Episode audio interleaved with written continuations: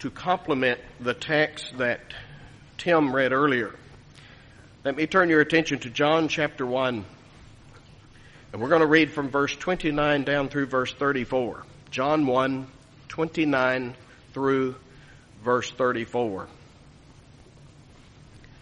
The next day John seeth Jesus coming unto him and saith, Behold the Lamb of God, who taketh away the sin of the world. This is he of whom I said, After me cometh a man who is preferred before me, for he was before me. And I knew him not, but that he should be made manifest to Israel, therefore am I come baptizing with water. And John bore record, saying, I saw the Spirit descending from heaven like a dove, and it abode upon him.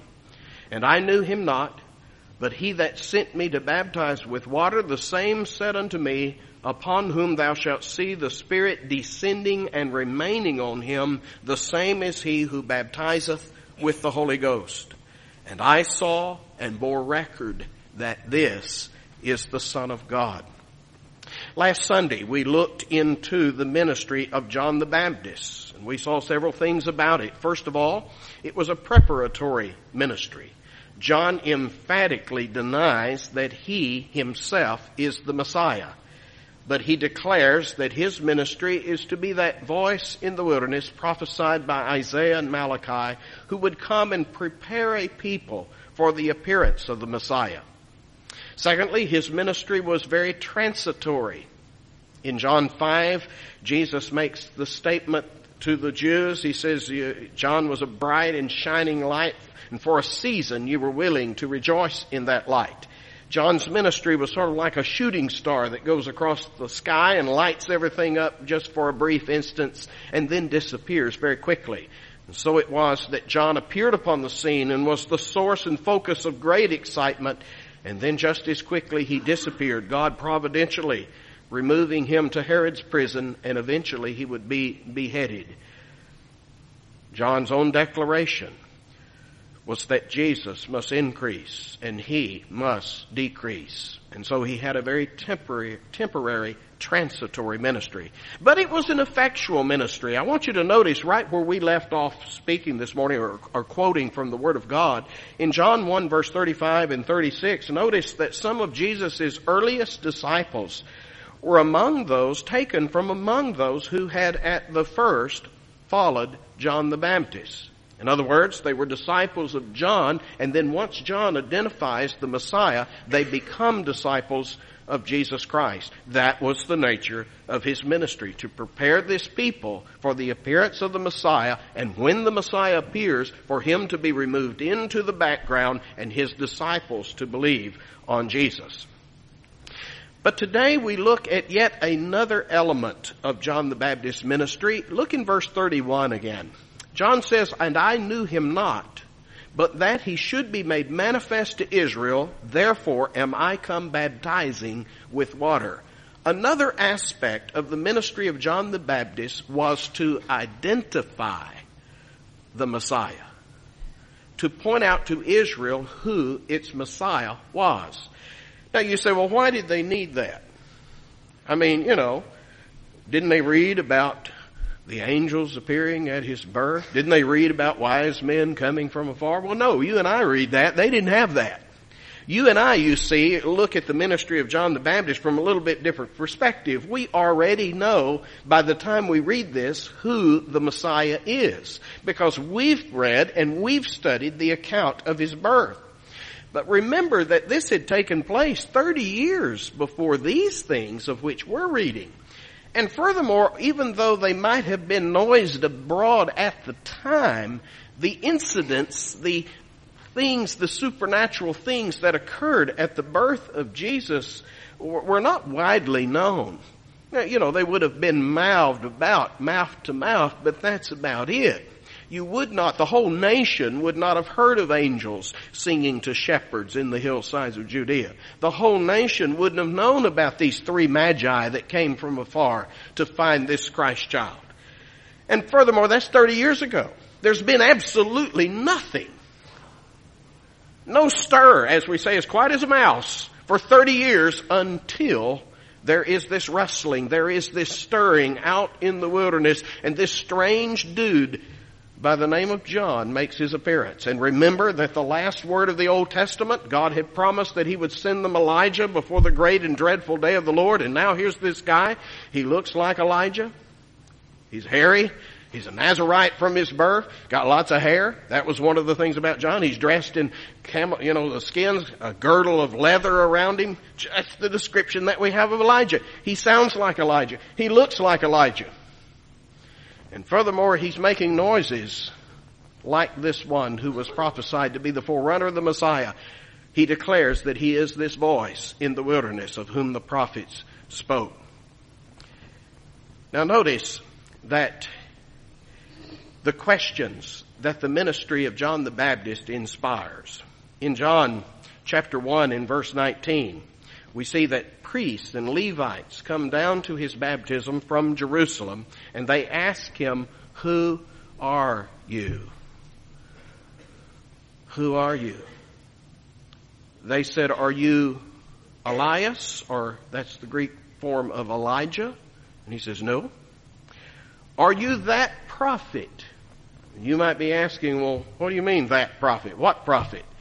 Well, that unnamed prophet that Moses spoke about way back there, he said, God's going to raise up from among your brethren a prophet like me, and as you've listened to me, you're going to listen to him. John says, nope. Are, are you the Messiah? They asked. Are you the Christ? There in verse 20. And he denies, no, I'm not the Christ. In other words, first of all, the first question is, who are you? And then that raises, if you're not the Christ, if you're not Elijah, if you're not that prophet that Moses spoke of, then what are you doing?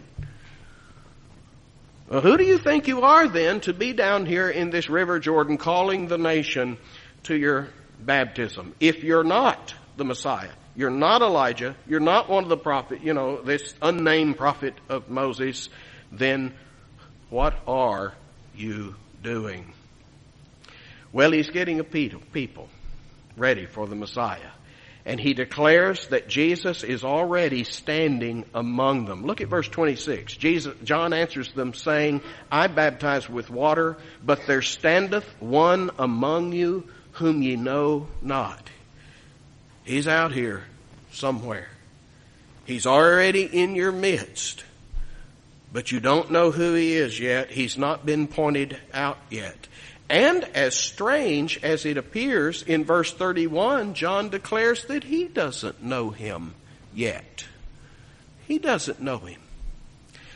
Now, you would say, well, that sure sounds very strange. After all, we read the account last week of how Mary and Elizabeth, John's mother, was cousins. How Mary, pregnant with the Christ child, had made that trip to Judea to visit her cousin. How the, the babe, John, as in the womb of his mother leapt at the very sound, at the very presence of the Messiah, even in his mother's womb. But I remind you that Elizabeth and Zacharias, John the Baptist family, lived down in Judea. Jesus grew up in Nazareth, up in Galilee, quite a distance. Also, I remind you, the last verse of John 1, or, or Matthew, Luke 1, tells us that John was in the deserts until the time of his appearing to Israel. He lived a solitary life, the life of a recluse or a hermit out there in the desert until he appeared. So I think the, uh, the, it's very, very possible. We would not know this for absolutely sure, but it's very likely and very possible that the only encounter that John had ever had with Jesus was when both were in the wombs of their mothers that since that time, very likely their paths have never crossed again until this day.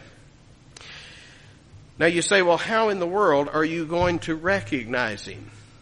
You ever tried to explain to somebody, you say, well, I can't tell you, but I'll know him when I see him. You know, I can't tell you, I can't explain it to you, I'll just know it when I see it.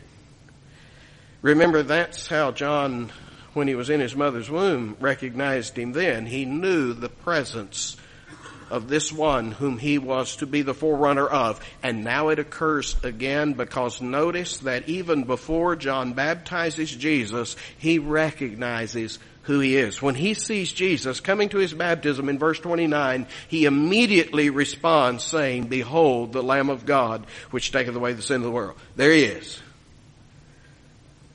He knew in advance who this was because as we read in the account that Tim read, as they are standing, as it were, in the Jordan River, John is uh, sort of debating Jesus. I have need to be baptized by you, not you baptized by me. We've got this thing all backwards here. You're the one who's the great one. You're the one who is preferred before me. Why am I baptizing you?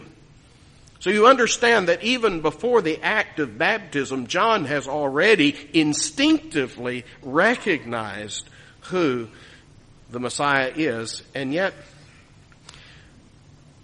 when he declares him to be God's Lamb, oh my, you think about that. The Lamb of God, which taketh away the sin of the world. Now that takes you back, doesn't it? It takes you back all the way to Cain and Abel when as both offer an offering to the Lord, Abel offered that one, the firstling of the flock, a lamb. It takes you back to the days of Abraham when he took his son Isaac up on Mount Moriah, and Isaac's no fool. He looks around and he says, I see fire, I see wood, the only thing I see to offer here is me. Where's the lamb? And Abraham says God will provide a lamb, and he did literally that day. The ram, his horns caught in the thicket, but I remind you that the commentator, perhaps Moses, that's giving us the account, the history of that, says, as it is said to this day, in the mount of the Lord it shall be seen. In other words, if you want to see God provide a lamb, you're going to see it and you're going to see it on this mountain. And indeed, some 2,000 years later, on a spur of that mountain, God's Son, the true Lamb of God, is slain for sinners. Oh, you see a lamb in the Passover observance. As they were leaving Egypt, the Passover lamb slain and its blood put up over the doorpost. You see lamb slain in the ceremonies of the law that surrounded the Mosaic administration. Do you understand what I'm saying? From day one, you've seen lambs. And lambs in connection with sacrifice, lambs in connection with paying and propitiating for sin. In other words, when you say, behold the Lamb of God which takes away the sin of the world, in the mind of a Jew, there's only one way a lamb can take away sin. And that's dying. That speaks volumes right there. And secondly, he in verse 30 declares him to be this one who, though he comes after him, is actually preferred before him because he says he was before me.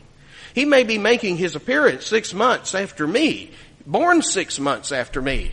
But indeed, he is preferred before me because he was before me. Even though Jesus makes his appearance in human history six months after John, he is nevertheless the one whose goings forth have been from everlasting. Remember Micah's prophecy that he would be born in Bethlehem, this one whose goings forth have been from everlasting. So you understand that John, as he speaks here, bears witness that this is the one that I've been telling you about. That all of John's ministry has been brought to this point in time, not just to prepare a people for the Messiah, but to identify him for the people. Do you hear me? Not just to prepare a people for the appearance of the Messiah, but to identify the Messiah to the people. That's the reason for his baptism. Notice verse 31 again. I knew him not, but that he should be made manifest to Israel, therefore am I come baptizing with water. One of the reasons I'm down here at the Jordan baptizing with water is so that he might be made manifest to Israel. And I'll know him when I see him.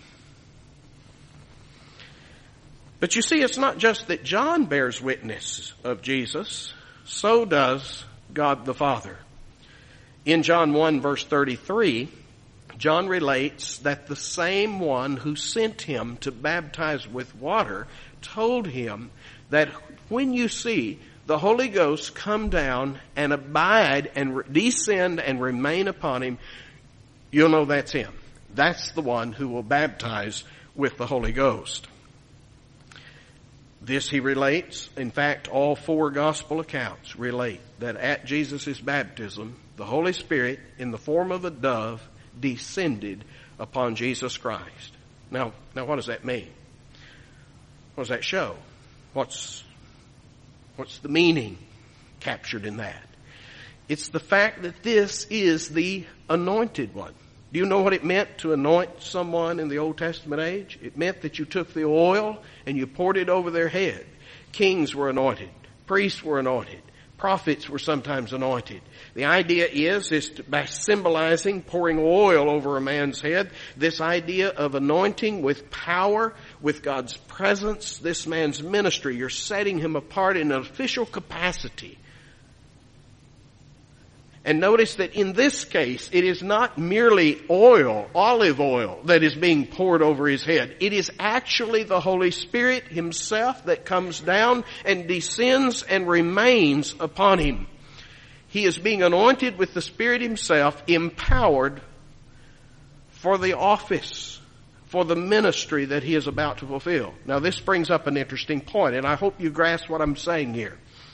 Jesus, in his earthly ministry, did what he did as a man.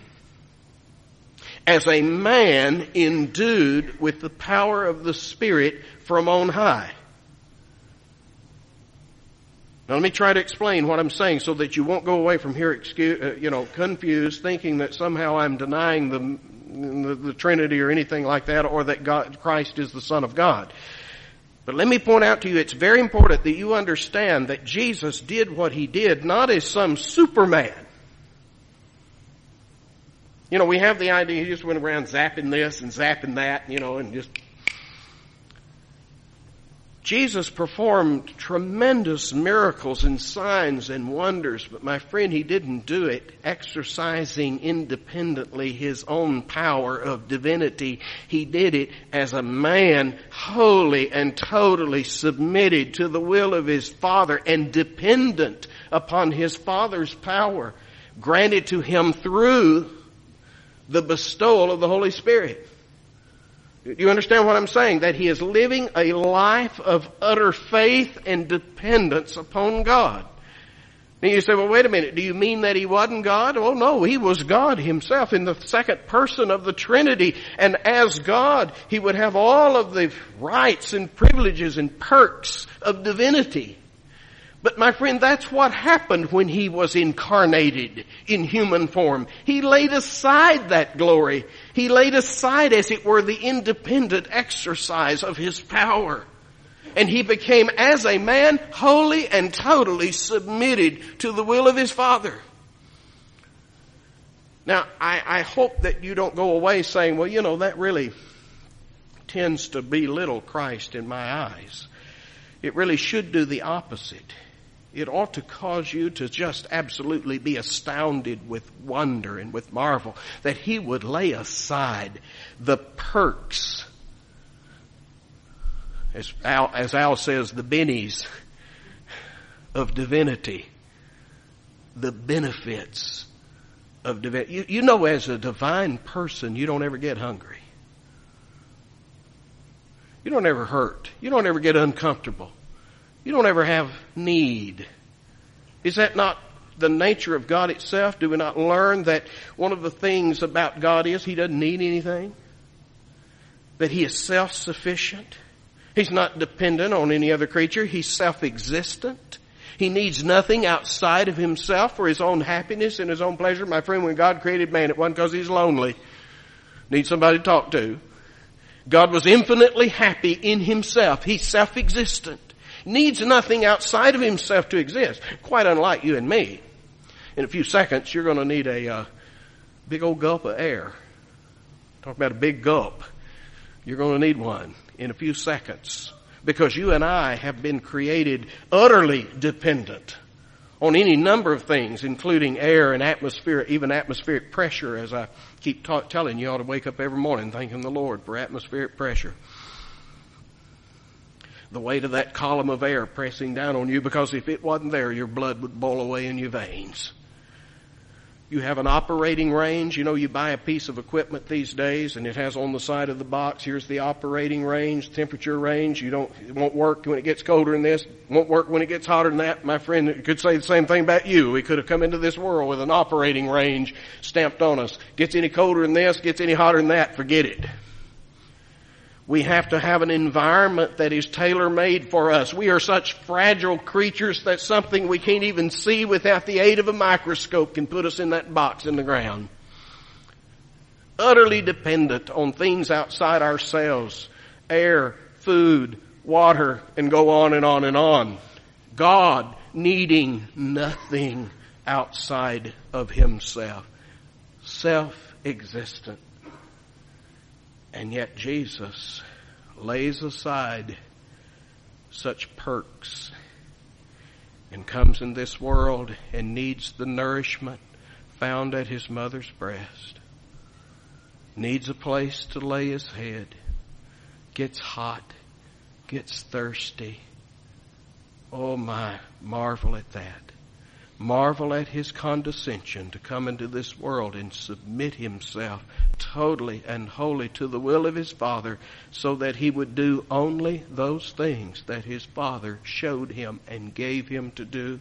And he would do them in an attitude of utter dependence upon his Father. Not just to show him what to do, but to empower him to do it.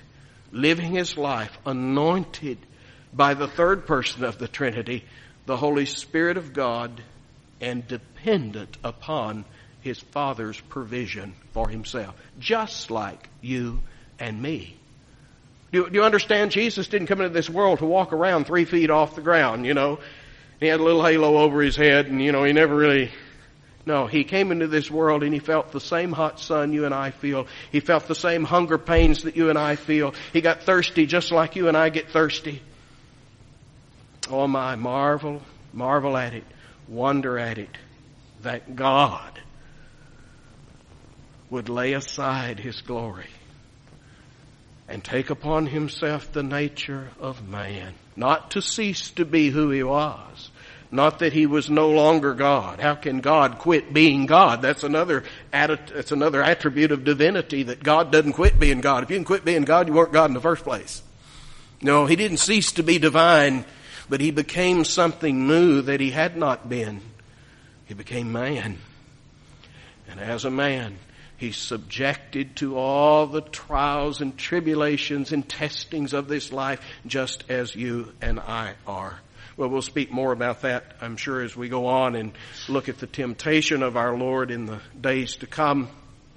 But let me just reiterate, he does not perform his ministry dependent on himself and on his own independent power as person, what, the second person of the Godhead. But he comes into this world utterly dependent upon his Father's supply. This anointing. Notice in John 3, interesting text here. John 3, verse 34. Here's John the Baptist speaking of Jesus. He says, For he whom God has sent speaketh the words of God, for God giveth not the Spirit by measure unto him. When we say that God gives the Spirit by measure to somebody, we mean that God takes, as you would ladies, take a measuring cup, you dip it down in the sack of flour, and you take out some, and you give it to somebody. The point is that when it came to His own Son, God didn't just give Him a measure of the Spirit. He gave Him an infinite supply of the Spirit. And that is to be the realm of Jesus' ministry. He has not just given you a little bit of something. You got the whole thing when you have Him. In Him dwelleth the fullness of the Godhead bodily. He doesn't run out. And therefore John says this is the one who's going to come and not just baptize with water, but baptize in the Spirit. I remind you that baptism the very word, baptismos especially, that form of the word was a form used that when you spoke of dyeing cloth, you might have purple dye in a bowl and you would take a piece of cloth and you would dip that cloth down in that purple dye. And so in a sense you could say that you're putting the cloth in the dye, but you could also say that the dye now is in the cloth. To immerse a piece of cloth in the dye was not only to immerse it, to dip it or dunk it in the dye, but it was to permeate the cloth with the dye. And I believe that when we think of this statement that Jesus would baptize in the Spirit, what he's saying is that the one who comes after me, I can dunk you in water and I can get you wet and I can go through this preliminary outward ceremony that, that gets you ready for the appearance of the Messiah, but he's going to be able to do something I can't do. He can dunk you in the Spirit and he can permeate, permeate your life with the Spirit of God. You see, you see what, what's going on there? In other words, I can do something outwardly for you to get you ready for Him, but He can do the inward thing.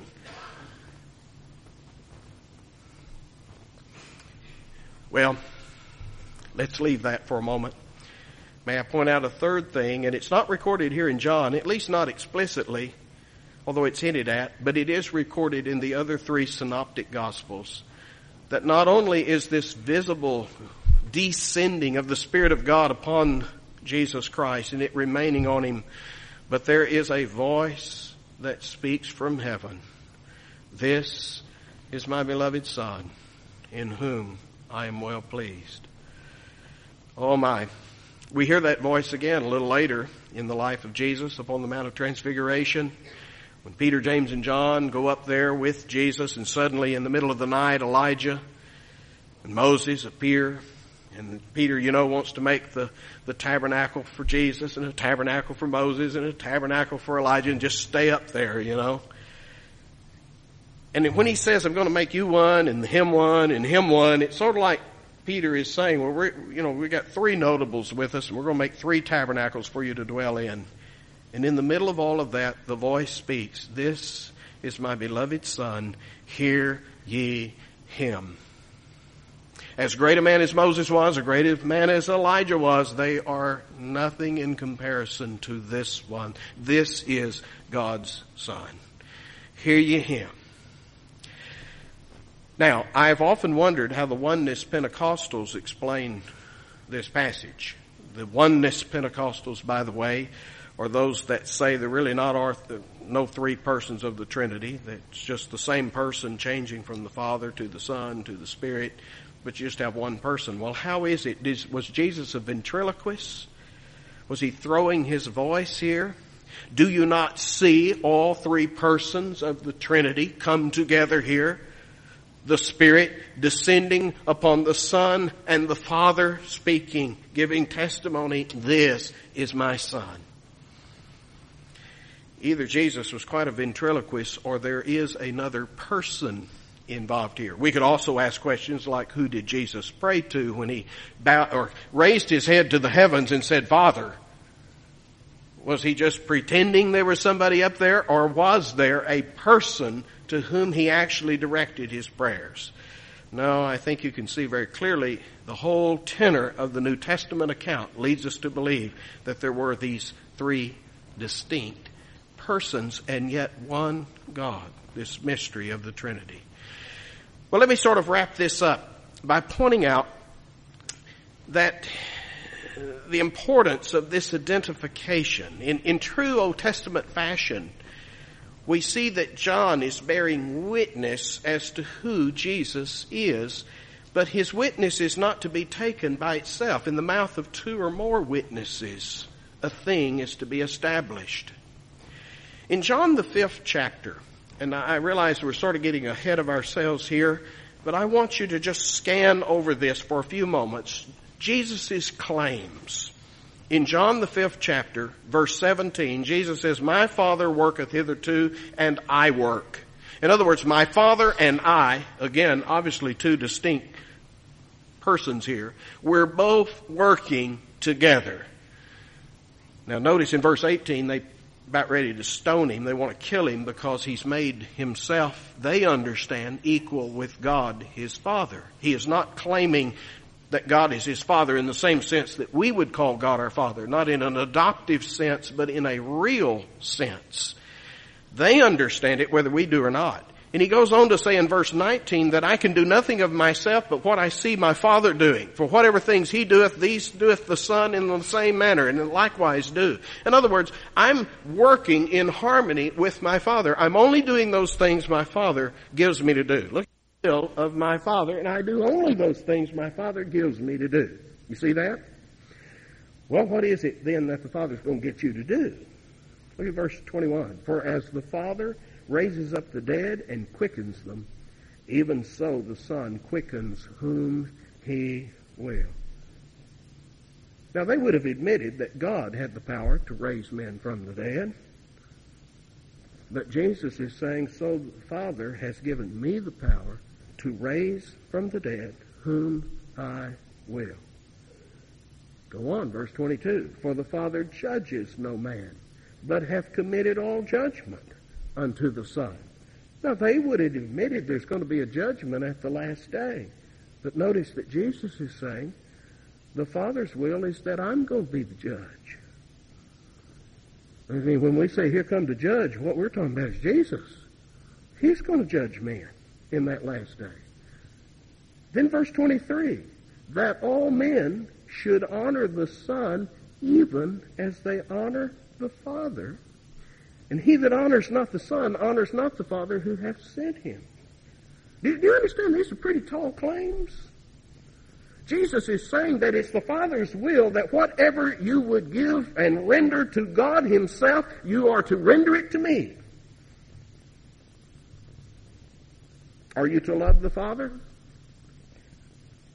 Then you must love the Son. Is that not true?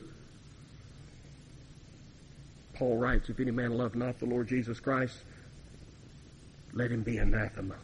Let him be cursed. Now you are to worship God the Father. Right? Isn't that one of the things? We, we came together today to do that, didn't we? I hope so. That we're here to worship God.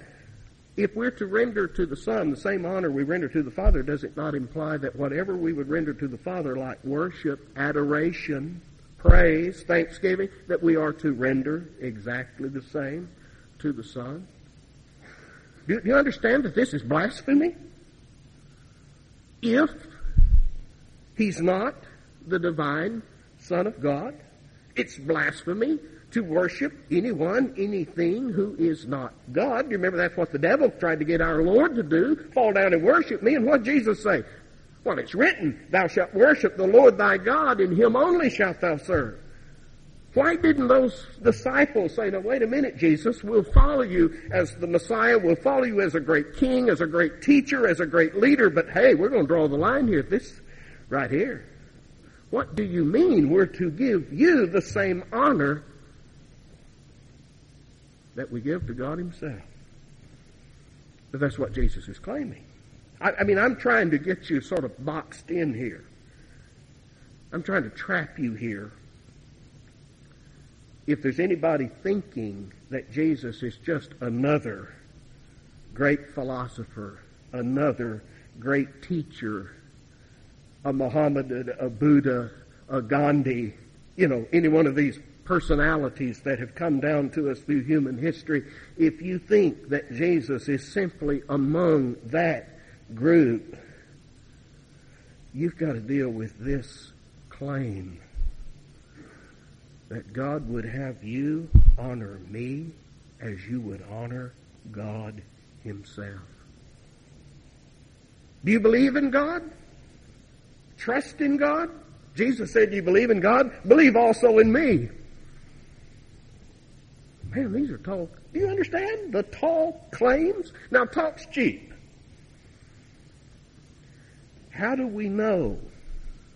Now, I'm trying to point out to you that Jesus is either the biggest liar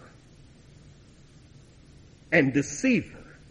He has put across on the human race the greatest hoax that has ever been perpetrated. Or he's exactly who he declares himself to be. That's your choices. What are his witnesses that he is? who he declares himself to be? Well, number one, he says down here in verse 31 of John 5, I, if I bear witness of myself, my witness is not true. In other words, if I'm the only one who's saying these things, you're not going to believe me. If I'm the only one who can substantiate and bear record, bear witness to this, I mean, in the law, it's in the mouth of two or more witnesses. And if I'm the only witness, if it's just me saying these things about myself, then my witness is not valid. But I would have you notice Jesus is saying these things about himself. He is making these claims. And he's either greatly deceived himself or he's a great deceiver of man.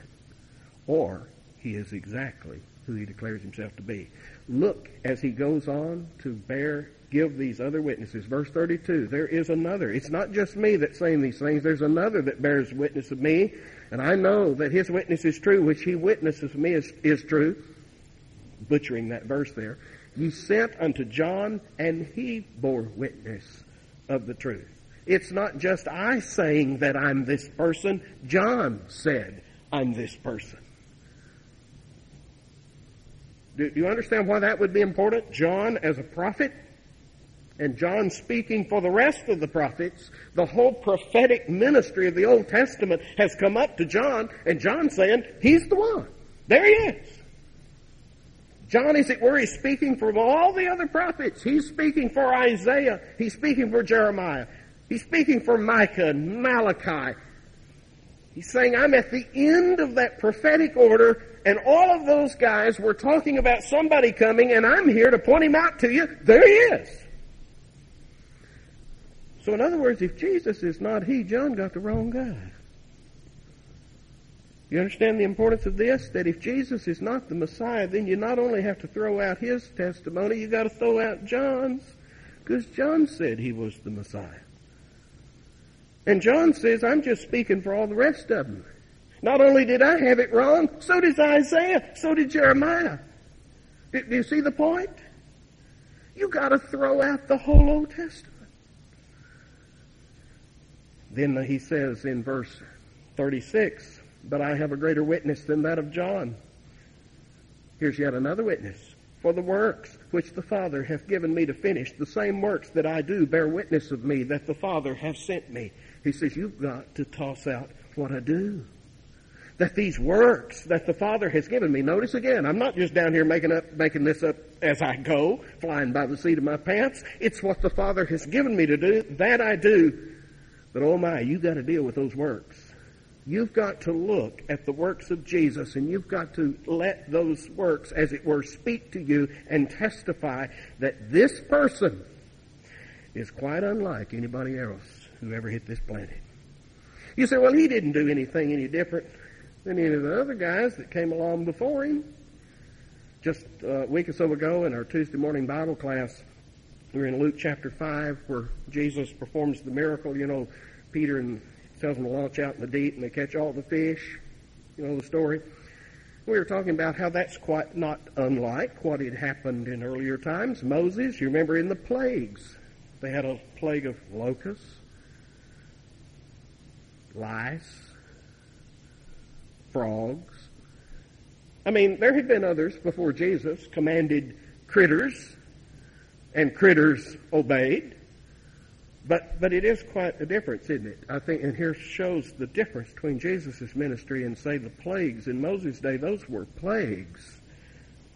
This was blessing. This is fish. Fish. And who caught them? Fishermen. Caught fish. This is something good. Plague of lice isn't good. That's judgment. That's wrath.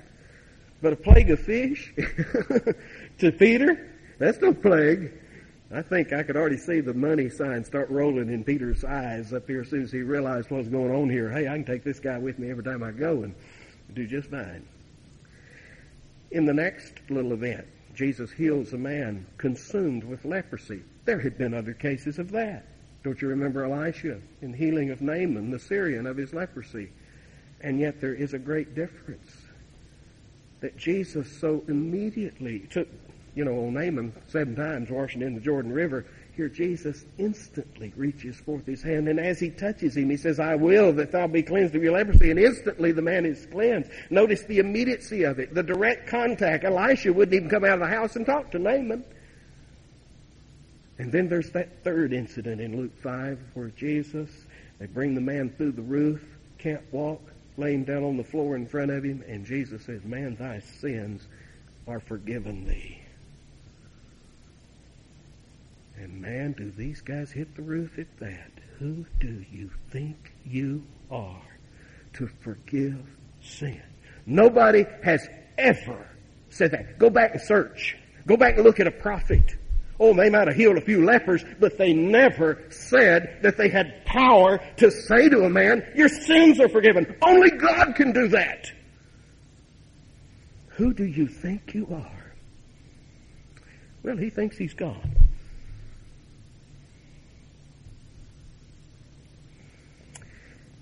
And he says, just so you'll know that the Son of Man does have power on earth to forgive sin, man, get up and walk. And up he jumps.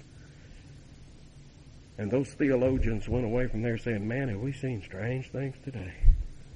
Shaking their heads, never seen anything like this. My friend, look at the works of Jesus. Never has anyone said the things he said. Never has anyone done the things that he's done. And my friend, put that kind of miracle working power in the hands of any other human being. Put it in your hands. Put it in my hand. What's the old thing? The old saying, power corrupts and absolute power corrupts absolutely. Put absolute power in the hands of any other man. Put it in my hands. And I wouldn't be uh, tempted to turn stones into bread. It'd be something a little more lucrative. I wouldn't be in the bread business. I'd be in the gold brick business. Wouldn't you? Put the ability to do what he did in the hands of any other man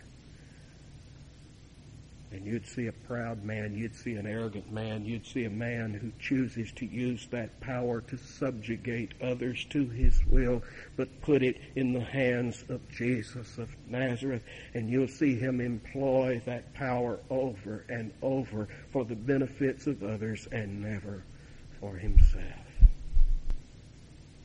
You've got to deal with the witness of his works. And then verse 37, the Father himself He's borne witness. And then verse 39, search the scriptures, for in them you think you have eternal life, and they are they which testify, same word, witness of me. You've got the whole Old Testament canon. There's all these predictions about the Messiah. When he comes, he's going to do this, going to do that. My friend, Jesus doesn't do that. He's not the Messiah.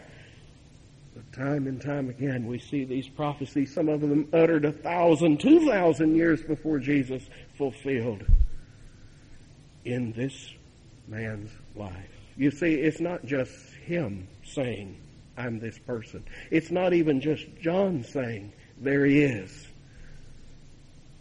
But it's the whole testimony of these combined witnesses taken together saying, there he is. He came. He came. And John identified him. But Jesus went to the waters of baptism to be identified with us. When John said, Behold the Lamb of God which takes away the sin of the world, you do, you do realize that before you sacrifice the lamb, something else had to happen.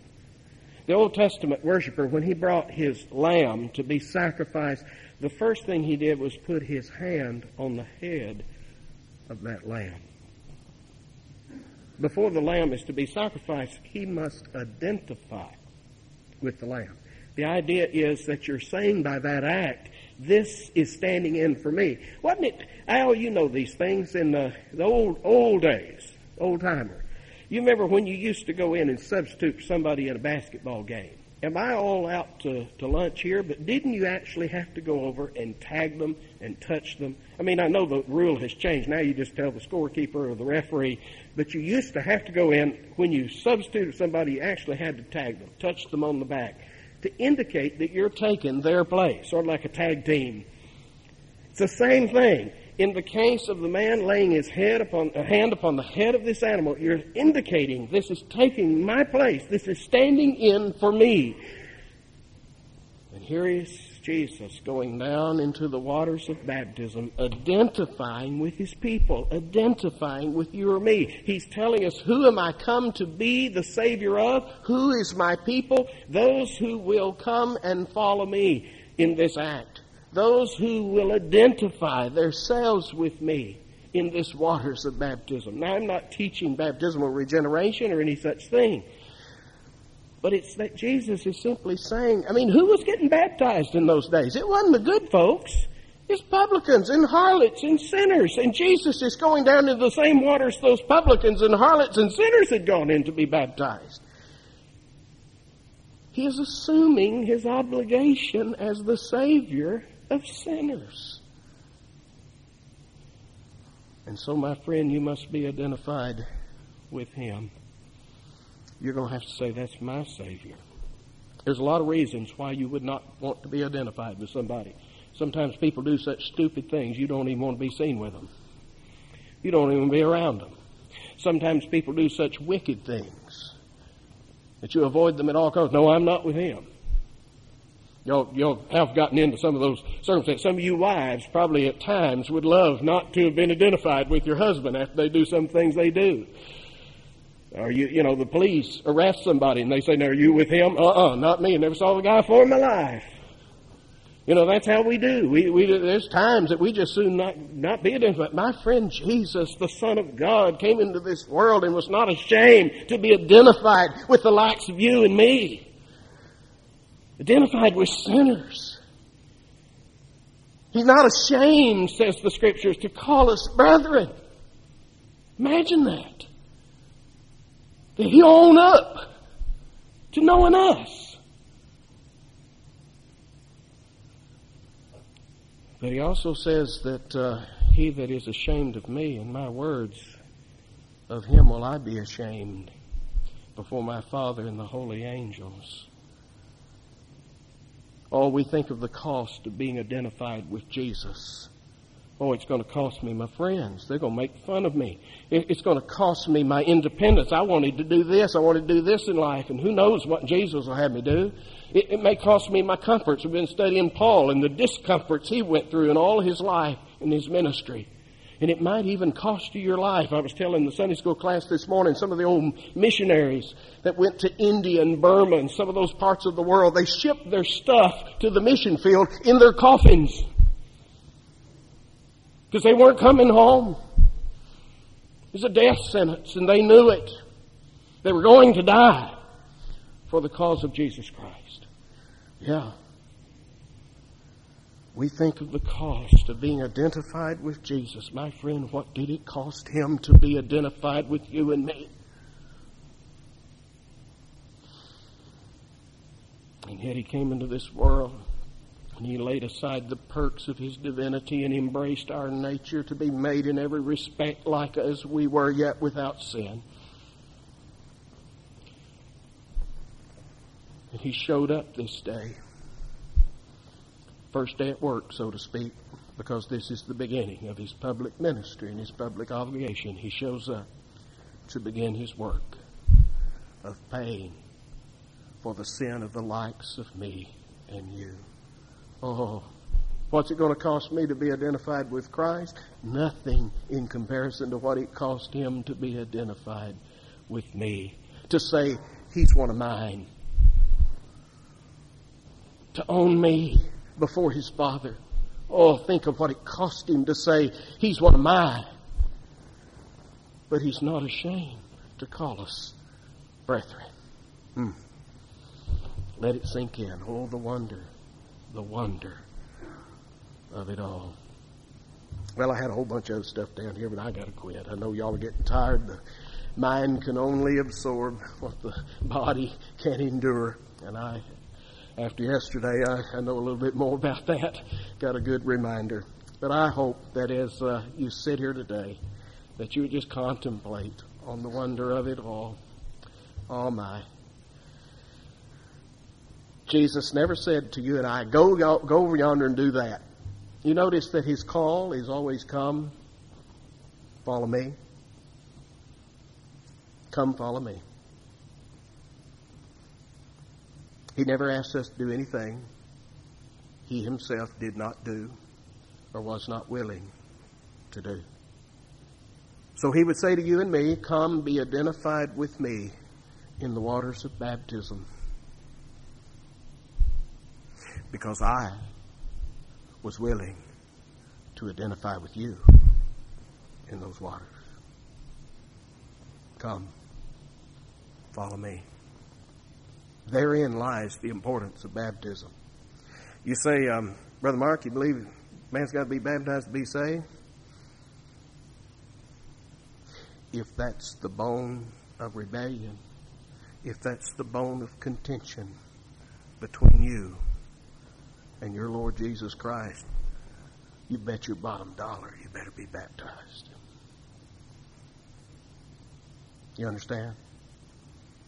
It's not so much the act as it is the unconditional surrender to the Lordship of Jesus Christ. Come, he says. Follow me. Let's pray. Help us, Father, today to lose ourselves in the wonder of it all of a Savior who would leave heaven's glory leave the adoration of angels to come into the world where he would be the object of men's scorn. To leave the beauty and the pristine environment of heaven to come into this sewer pit that we call the world. To leave the Holy of Holies to enter into this sinful, sinful world. Thank you for his willing to subordinate himself wholly to the will of his Father, that he might do for sinners what they could not do for themselves and pay what they could not pay for themselves, even though it cost him his life, even though the price is that of his own blood. Father, may we never get over it. May it consume us. May it drive us and motivate us. May it cause us to yield our lives utterly to this one who loved us so. Lord, work in the hearts of those that are here today. Father, I know not the condition of my hearers, cannot see inside the heart, but I dare say that among this number there are many many who are outside the kingdom, many who need to surrender to the rule of Jesus Christ, to bow and trust Him, to trust Him as the Savior of their soul, to wash them in His own blood and cleanse them, to trust Him as the director of their soul, to guide them and tell them what to do and what not to do, to rule them, to trust Him as the instructor of their soul, to teach them Lord, might you break through the resistance. May your spirit today come and lay siege, lay hold to the lives of those who still resist it this day. Father, there are those of us who know you, who own your, the name, the wonderful name of Jesus, our Savior. And yet, Father, we find ourselves so often like a Peter who, under the times of trial and testing, are ashamed to identify ourselves with the cause of Jesus Christ. We crumble before the maids of this world when they say, You must be one of His. Oh, Father, may we never be ashamed of Jesus. Forgive us. Forgive us when we have failed to identify ourselves with Him, for He never was ashamed to identify with us. Cause us to be even more submitted to His name today as we leave this place. Do business in our hearts. Eradicate every idol, every false Christ that would rear itself up till there is none who rules but Jesus Christ. Help us in that endeavor. Thank you for this wondrous reminder who He is and of the identifying marks on Him and the witnesses that are given to Him. May we be confirmed in our faith that He is indeed, as John said, the Son of God. In His name we pray. Amen.